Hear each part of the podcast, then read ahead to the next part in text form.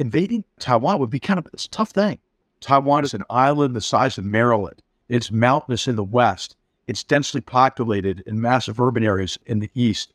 There are only a couple of good landing places. There are only a couple of months when the, when the seas are amenable to a cross-strait invasion. It's about 150 miles across. Now, they're, if they're looking at a full invasion and subjugation of Taiwan, it's not clear to me that they could pull it off. It'd be a rude awakening for them that is analogous to the rude awakening that the Russians had with the reinvasion of Ukraine.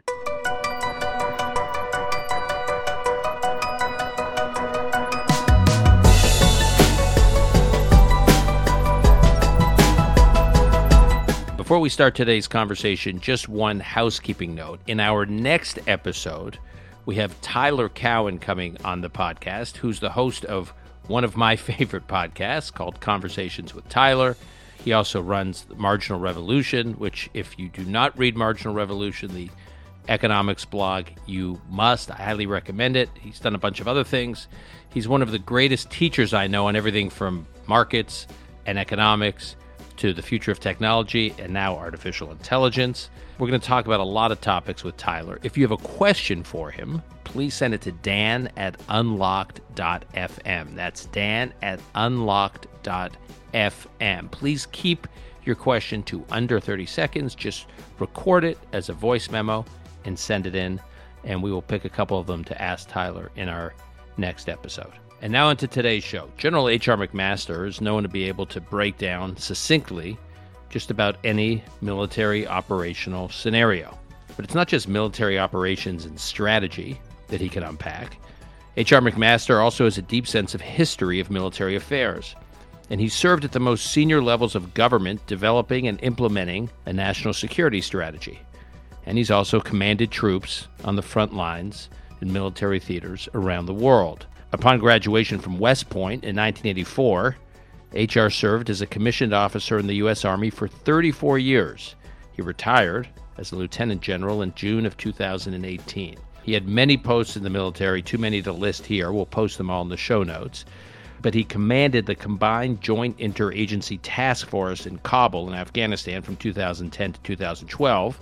He commanded the 3rd Armored Cavalry Regiment in Iraq from 2005 to 2006. That's actually where the model for the surge, what ultimately became the surge strategy in Iraq, was first tested. And it was back in the early years of the Iraq War that I first met General McMaster in Baghdad. It wasn't his first time in Iraq. He was also deployed in Operation Desert Storm from 1990 to 1991.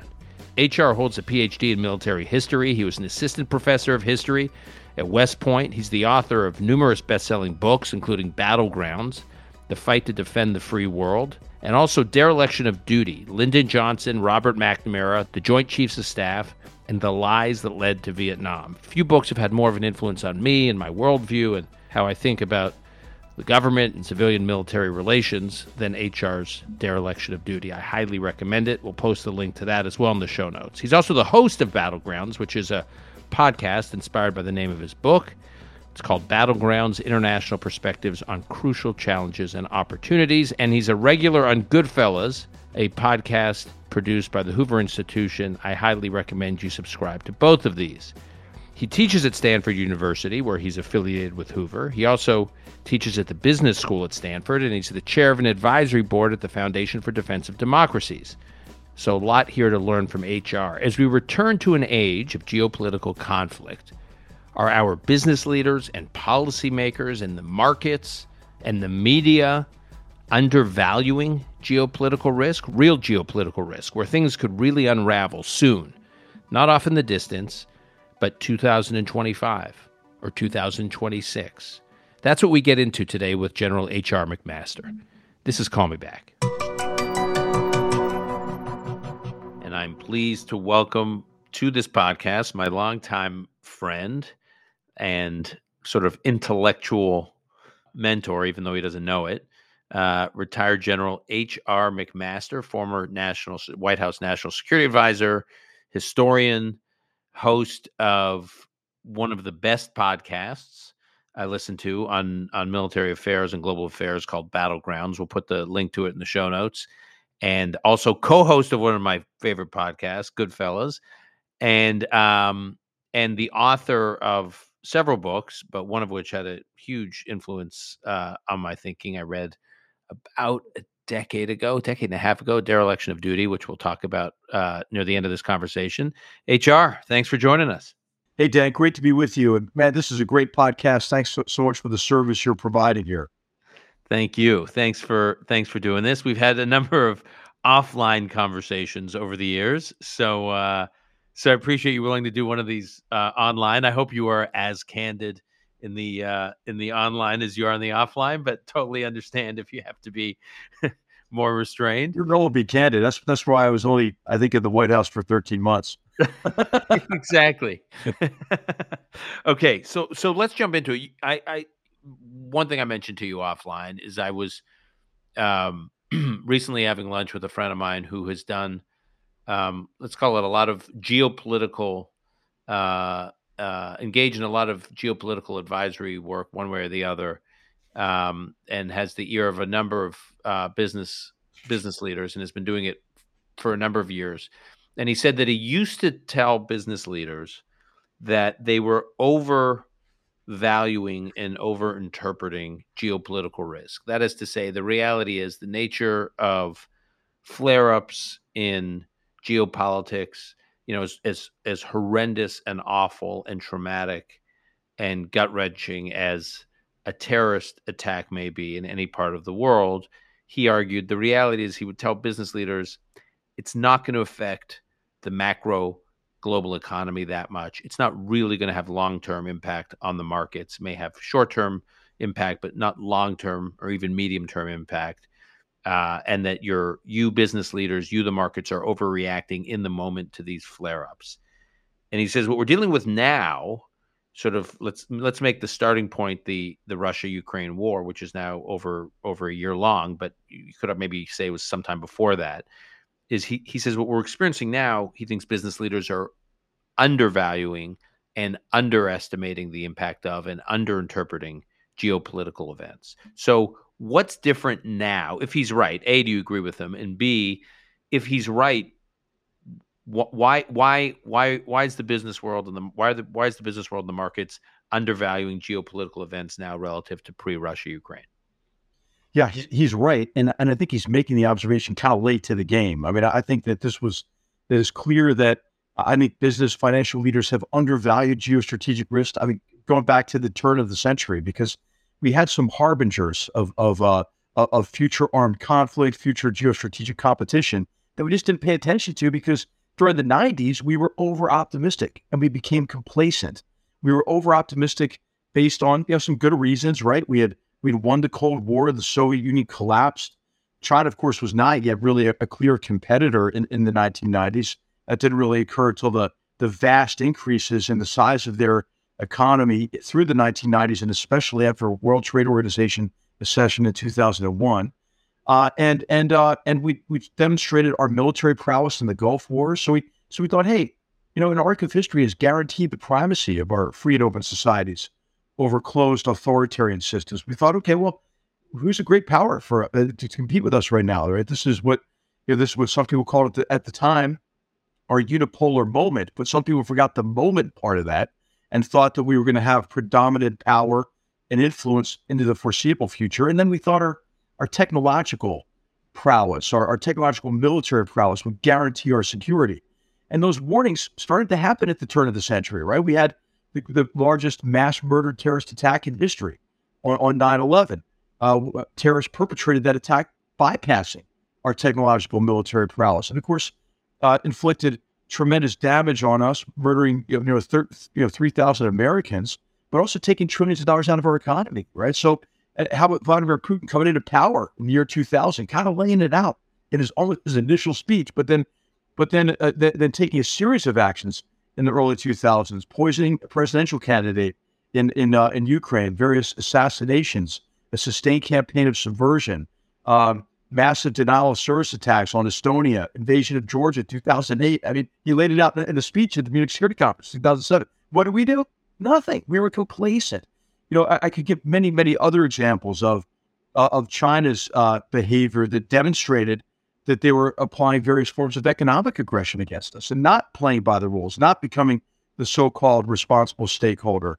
Uh, I think you could say the same about Iran's nuclear program, for example. Uh, their sustained proxy wars against us as they were complicit uh, in the killing of, of, of 600 uh, American servicemen and, and women in, in, in Iraq uh, during the during the Iraq War. I mean, so I, I, think we've just been not paying attention, Dan. And to answer your second part of the question, why?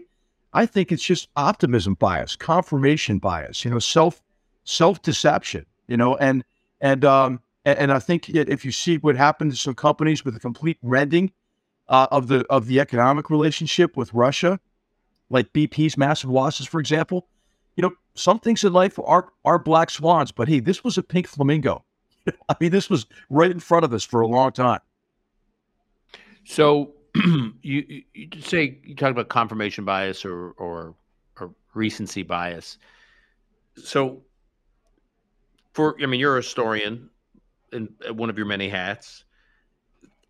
Through almost all of modern history, the West has been mired in some kind of great power conflict, whether it got cold or hot.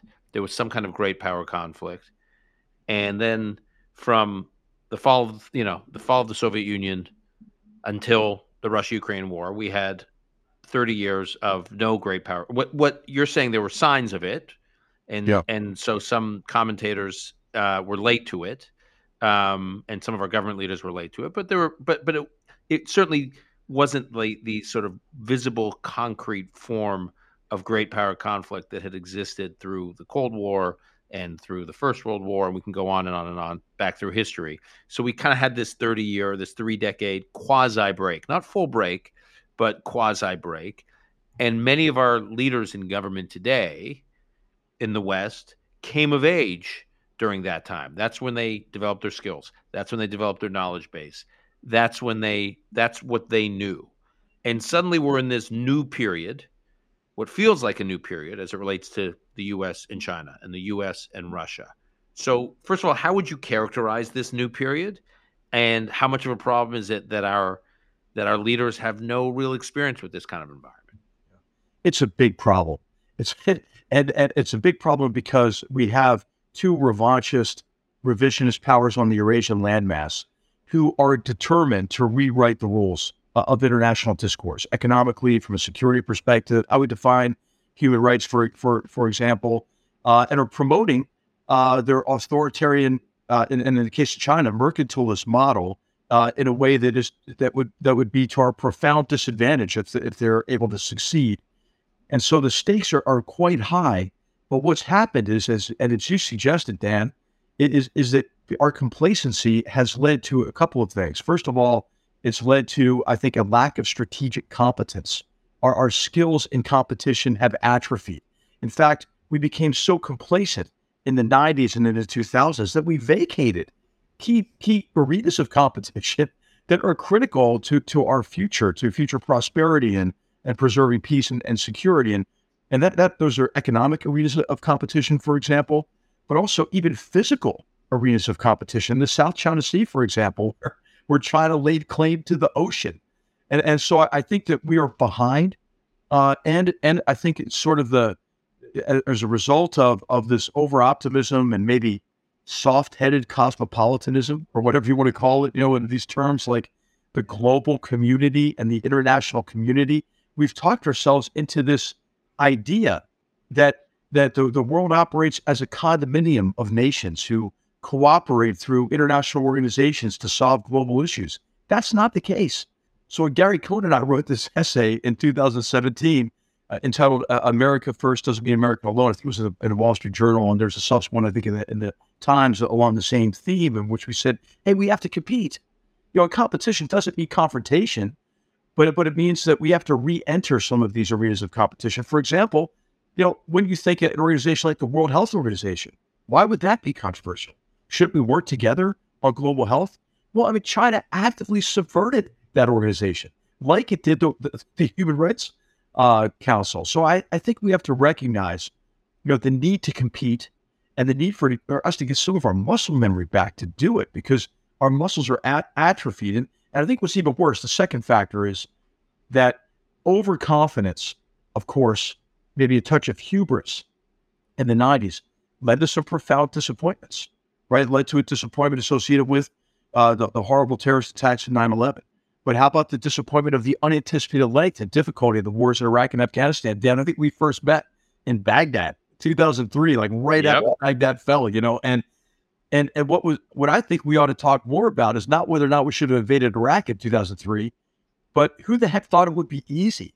Because remember, a lot of people thought it would be easy, you know, and so so we were flying too high in the 90s. Then we flew too low, you know, as a financial crisis hit, as we had an opioid epidemic, you know, as as we you know as we saw social media increase the, the vitriol of our of our partisan discourse and polarize us and and we saw you know identity politics and new forms of uh, of reified philosophies and critical theories and postmodernist theories interact with old forms of bigotry and racism and, and draw straight from one another, right? Create centripetal forces that are spinning us apart. I mean, so you know, it was a, so we went from going being too high to too low, and now we have to regain not only our competence but also our confidence. You know, our confidence in who we are as a people our confidence in our democratic institutions and processes and, and our principles, but also our confidence that we can develop and implement a competent approach to foreign policy and national security. Okay, so I want to get back to that in terms of what it would look like in a moment. But before we do, uh, you say that there was, you know, we spent a lot of time debating whether or not we should have gone into Iraq in 2003 and not enough looking at why we thought it would be so easy. I, I tend to agree with you. Today, there seems to be, and you and I have talked about this. This it's it's the only topic on which there's a real bipartisan consensus, which was confronting China in some way. And the two the two the two issues where you can the only two issues where you can find bipartisan consensus today in Washington is on confronting China and reining in big tech.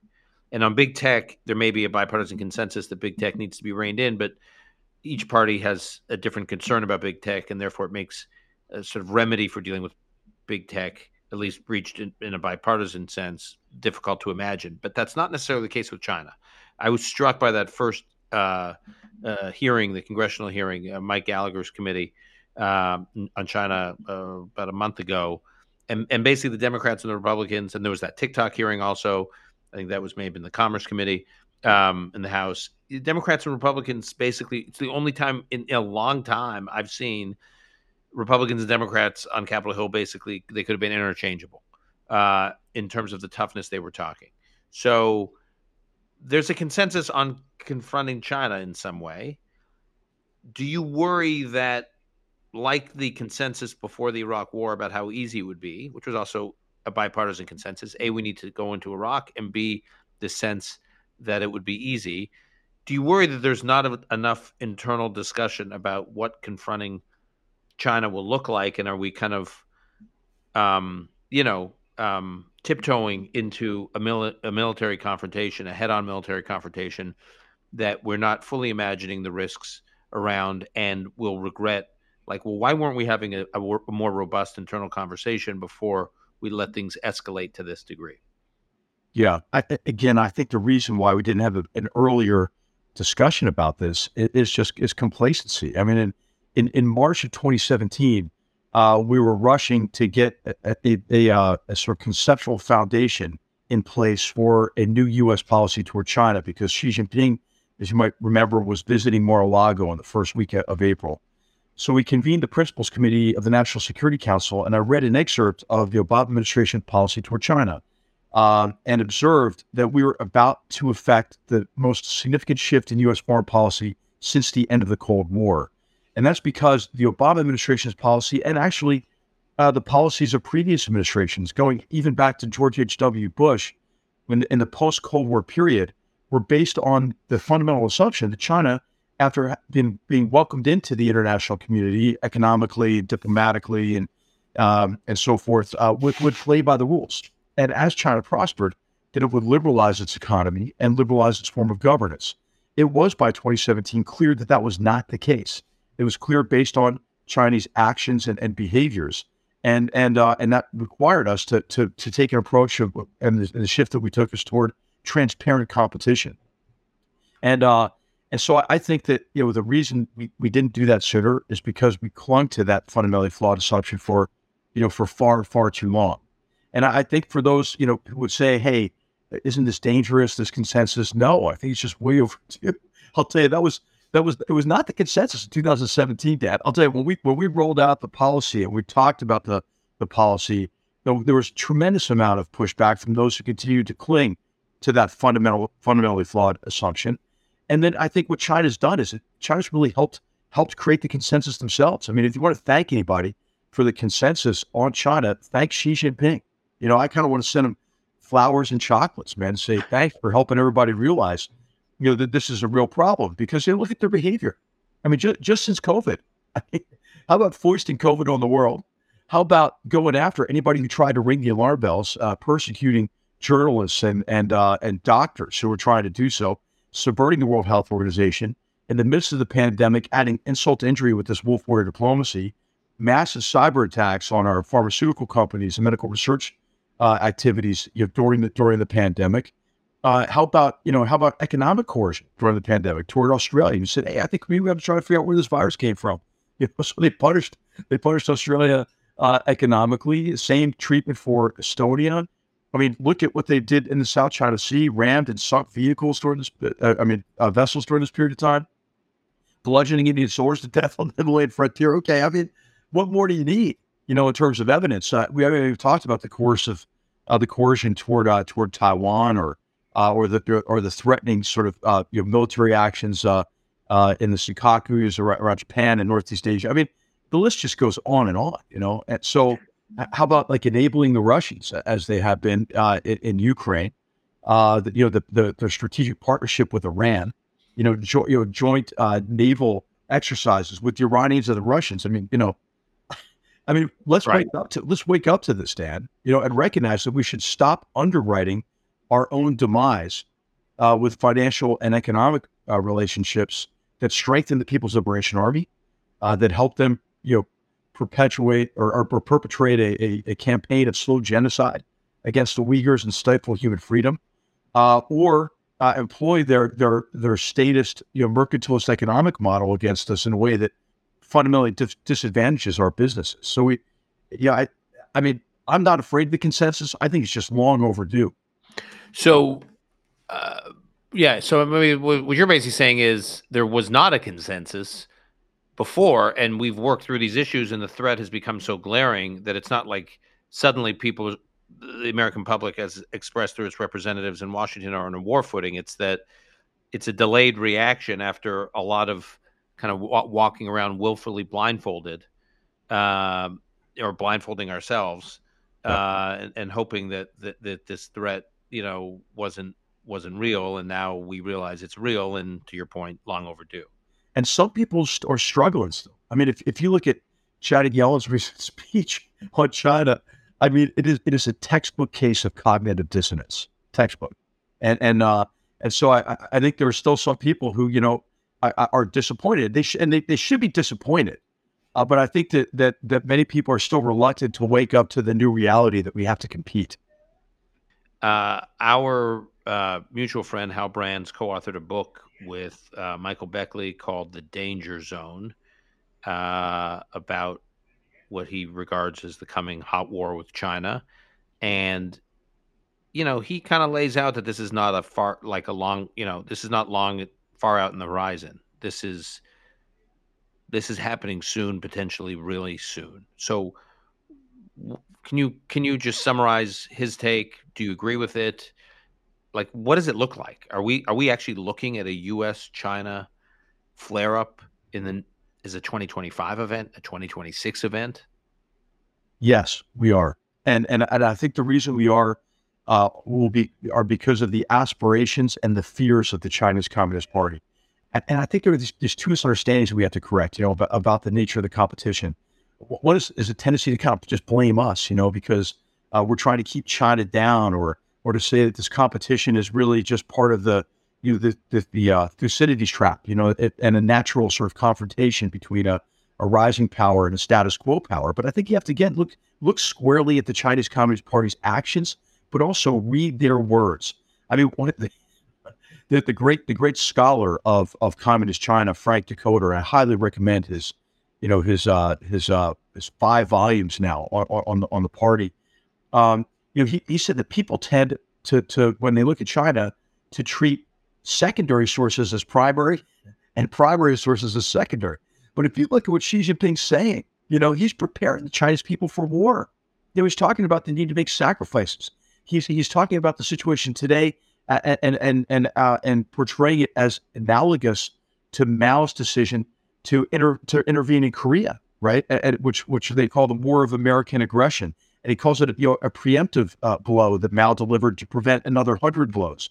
And so, as the Chinese uh, economy struggles, you know, as uh, as the party, you know, uh, fails uh, because of its own decisions, the frailties in the economy, based on its their, their their race to surpass us, the uh, you know the, the the focus on economic growth to a fault, where they've incurred so much debt. You see this playing out in the real estate sector.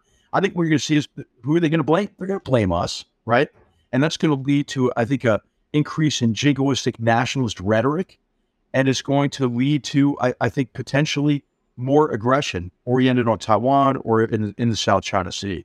And I think Xi Jinping thinks he has he has maybe only a, a, fleeting window of opportunity to act. You know, to act before maybe China grows old, before it can grow rich. You know, maybe act before uh, Taiwan strengthens its defenses further. And we have some big events coming up: the Taiwanese election in February, for example, U.S. election in 2024. And I think I think it, the danger is if they portray weakness, which leads to kind of the second misunderstanding. You know that that what we do to compete might be seen as provocative.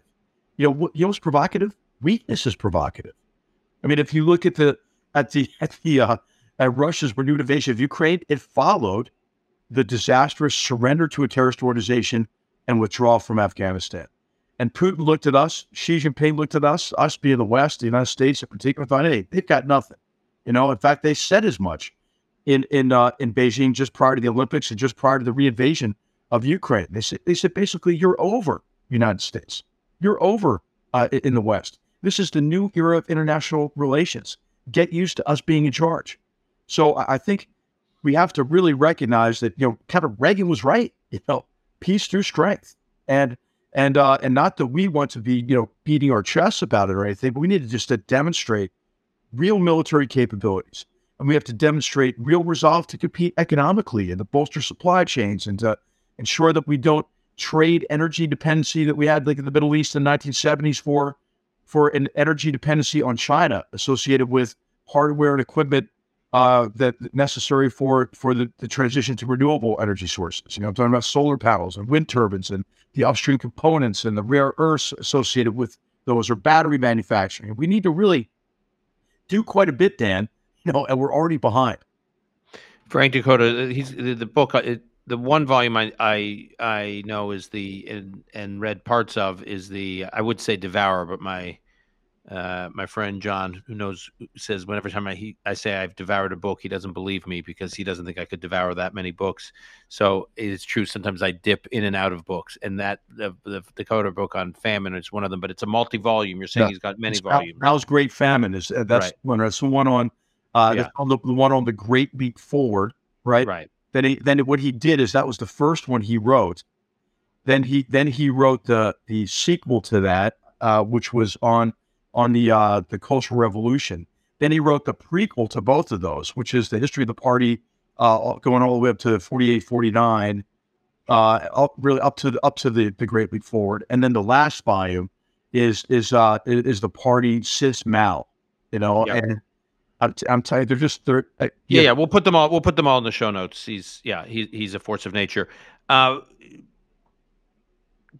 if if China tries to take Taiwan militarily, do you think there's any way the U.S. does not get involved? Is there a world in which we don't get involved, and doesn't China know that? Well, yeah, we will be involved, right? I right. mean, I mean, just look at at uh, at microprocessor semiconductors you know, and I mean, the world goes into global depression. I mean, that's what happens uh, if that supply chain is disrupted. And we're in a race to try to bolster that supply chain, obviously, with factories everywhere from, you know, South Korea to, to Japan to, you know, to Ohio to Texas to, to New York and so forth. But But uh, but you know that's going to take five five years. You know, as a, as a conservative estimate. So I, I think uh, I think the world would, would be involved for sure anyway. You know, and and I, I you know there's a big debate now, and Dan, I don't really know what to do about this. You know, about the the strategic ambiguity policy and whether or not we should remove strategic ambiguity, which means that that we don't explicitly uh, enter into a, a, defensive alliance with Taiwan, and it's not clear whether we're going to be uh, where we intervene or not. And the idea with strategic ambiguity was that that would be sufficient to deter the Chinese Communist Party, but also it would it would it would provide impetus, you know, for uh, for the Taiwanese to provide for their own defense.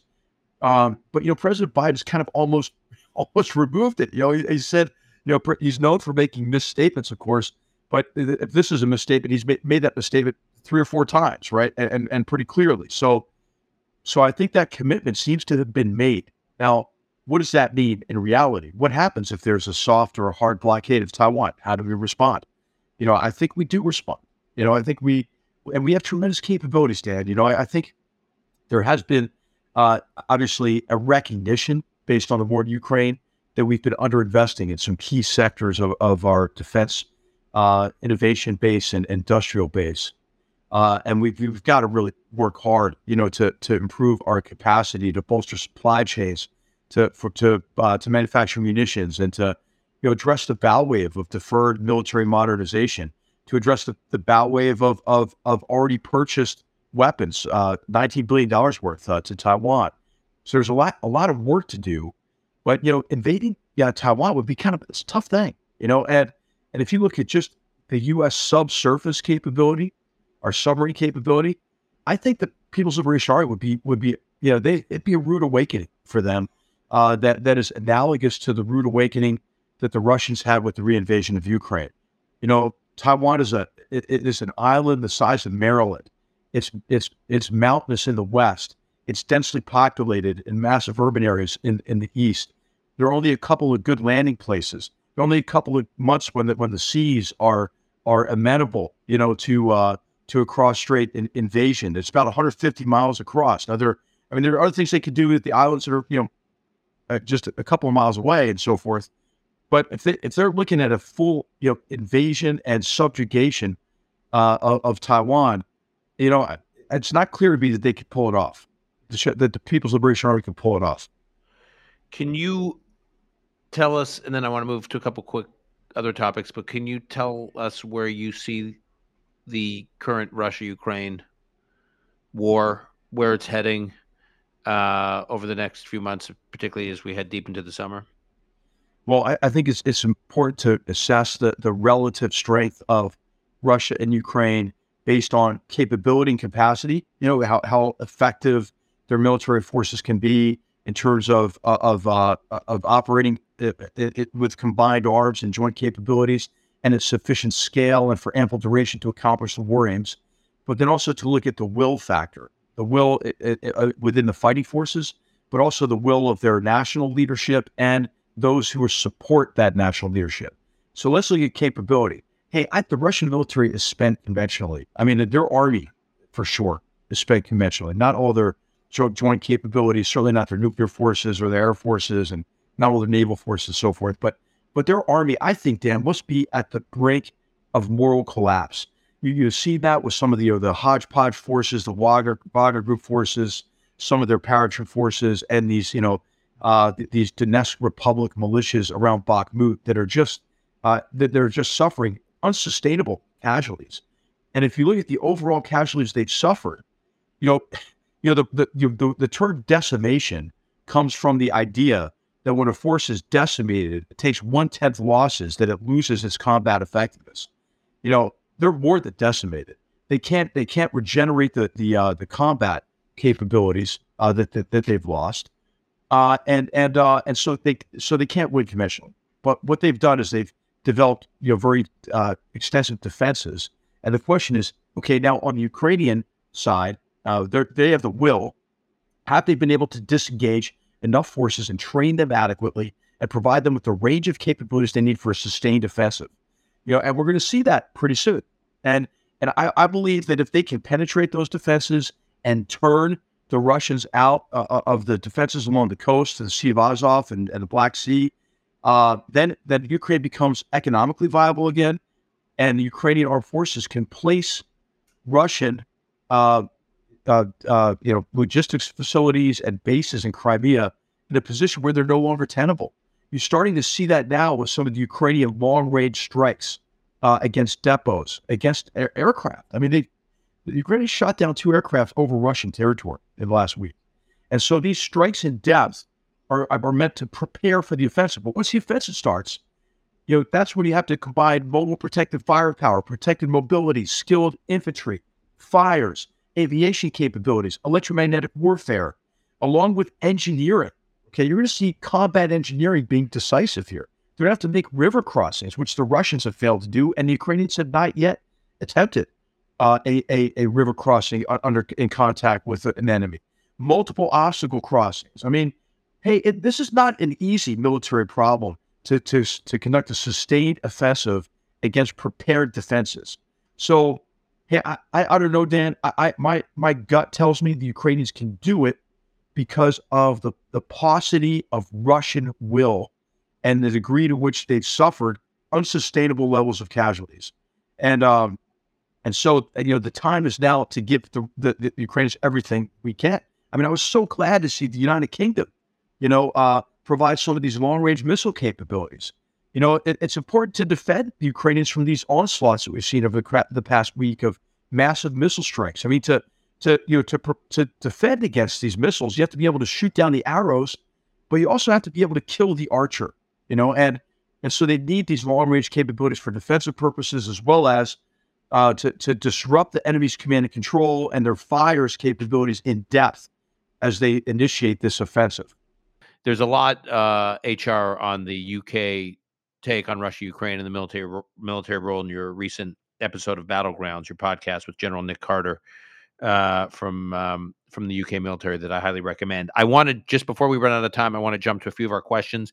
We said you were going to be on. We got a ton of them. We can't get to all of them, but there's a huge HR fan base out there. So I'm just going to try to rattle off a couple of these. Here we go. This is Corey Gruber from Virginia. General McMaster's, why is there a near wholesale lack of accountability for senior military leaders? Have they been batting a thousand for the last two decades? It's like right out of uh, Dereliction of Duty, your book. So, what's your response? Yeah, well, of, of course, military leaders should be held accountable, responsible, you know, for uh, for military operations and efforts. But it, you know, as, as Sir Michael Howard, the great historian, has said, and I don't want to make excuses for anybody, but you know, he said that that he said most often, you know, the causes of victory and defeat are found far from the battlefield. And I would say that in, in our most recent frustrations in, in Iraq, but especially in Afghanistan, those frustrations were caused, I think, by by fundamentally flawed and inconsistent policies and strategies that were created in Washington. You know, the, the war in Afghanistan, you know, which is heartbreaking for me, was not a 20 year war. It was a one year war fought 20 times over. And, uh, and I described this in, in, you know, the, the, uh, the inconsistency and the, and the fundamentally flawed nature of those strategies in, in, in the book Battlegrounds, if anybody's interested in more on it. And then, and then, uh, I, not, not, not to take anything away from this awesome podcast, but, but I, I vent, I, I vented on Afghanistan, uh, with Bari Weiss, who asked this, this question, uh, to me on her Honestly podcast, uh, right after the disastrous, uh, retreat, you know, I, I think uh, from as long as you can call it from Afghanistan uh, in in August September of of uh, you know of 2021. So um, I I am uh, you know I I'm sympathetic to your question, but you know ultimately as I wrote in dereliction of duty, you know a president can get the military advice you know he or she wants based on the way they structure that that relationship, and I think it's quite clear that across both the Trump and the, and the Biden administrations, those two presidents prioritized withdrawal over the achievement of any kind of worthwhile outcome uh, consistent with our interests in Afghanistan. All right, I'm going to. Uh, I mean, it's it is amazing. You think about it from the re, from the perspective of many parts of the world, well, particularly the Middle East, that they've had multiple administrations from different parties focused on some kind of withdrawal from from the region, um, and the, how could they eh, think talk about a bipartisan consensus? Uh, here's another question for you. A military question for Mr. McMaster. The West has been trying to stop the Iranian nuclear program for decades. At this late date, does Iran have any nuclear infrastructure that could be hit successfully by a military strike? I would think that after all this time, the Iranians have all of its nuclear sites buried so deep or hardened to such an extent that any military effort by the U.S. or Israel would have very little impact. In other words, is the threat of military action an empty one? My name is Joseph. Thank you for your answer. I, I think it's important to recognize that any kind of a strike, a single strike, uh, would probably be inadequate. That there would have to be a sustained campaign to block Iran's path uh, toward a, a, nuclear weapon that could threaten Israel with destruction. Uh, I, I, believe that it's going to happen. I mean, if, if, if Iran doesn't uh, enter into some kind of agreement that provides a high degree of transparency and and uh, very rigorous, you know, verification mechanisms um, and inspection regime, uh, that I think you know the, the Begin doctrine is alive and well in, in Israel, kind of across the political spectrum. So this is something to think about and to and to consider how something like this would happen, a strike uh, to, and a series of strikes, and really a sustained campaign to block Iran's path to the most destructive weapons on earth. I think would have to include, you know, a range of, of, of capabilities that would have to be disrupted. You know, not only nuclear facilities, but those involved with the program that have knowledge or or where that knowledge is base is stored. Of course, it's tied to the to, to Iran's missile program, you know, as well. These aren't the only weapons of mass destruction either. Uh, that uh, that. So to be clear, it's not just just for our listeners. It's not just about their nuclear capability. It's about their ability to to take that nuclear capability right. and deliver it in the form of a weapon, which is dependent on their missile development program. Right. To, and, and, to threaten Israel with destruction. Right. And and of course, what they're doing is trying to trying to, to trying to deter uh, Israel through these capabilities, but also through their proxy forces uh, in southern Lebanon and Gaza, and now in Syria. I mean, they've been trying to place a proxy army on the border of Israel and Syria, and so it, it's, it's it's tied. The effort to block their path to a nuclear weapon is also tied to addressing Iran's, you know, four decade plus long proxy war they've been waging against, you know, the United States, Israel, and their Arab neighbors. So I think what you really need is a comprehensive approach, a comprehensive approach to the threats that Iran poses to, to international security. And and we should be working together with partners and allies in the region. But of course, our idiotic policies toward the Middle East, I think, have set us back quite a bit uh, with, with, some of our uh, our Arab partners and, and allies, and we have to really, I think, work hard uh, to regain lost ground in those relationships. Uh, all right, we will leave it there. HR, thanks for doing this. I, I, said at the beginning we would talk about dereliction of duty. While we really didn't get into it, that that, that, that one of those questions um, teed it up, and and I will put that book in the show notes. I highly recommend it. It is a book I actually devoured, John, uh, and uh, and uh, it's it's really about military. Uh, you know what what led to decision making in the Vietnam War, and um, anyways, it's it's it's like one of the three or four books I recommend to people interested in foreign policy and decision making uh, in the U.S. Um, HR, we're gonna have to have you back because we had a lot of questions that we didn't get to, uh, but sadly, given the state of affairs in the world, they will all be relevant. Uh, they will continue to be relevant. Those questions, so we'll just put them uh, in our inventory system, and we will repurpose them when you are next on. That is a way of me securing an early commitment to have you back.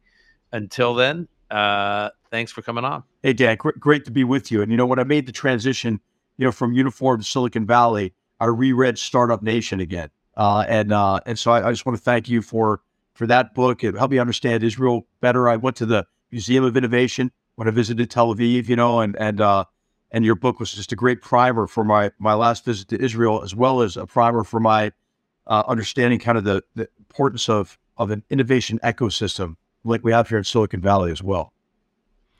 Thank you. Uh, and the reason he's saying here in Silicon Valley is because we're recording this. He's sitting at his office at the Hoover Institute in uh, Stanford University. In case anyone is mentioning, I'm looking at you, HR. You got like a fantastic view, which is reason Santa, to stay there. Santa Cruz Mountains out those windows and South Bay out the other. I'm in the literal ivory tower here at the Hoover Tower. A little better than Fallujah. All right. All right. Take care. Thanks for that. Thanks for the plug for Startup Nation. I'll talk to you soon, my friend.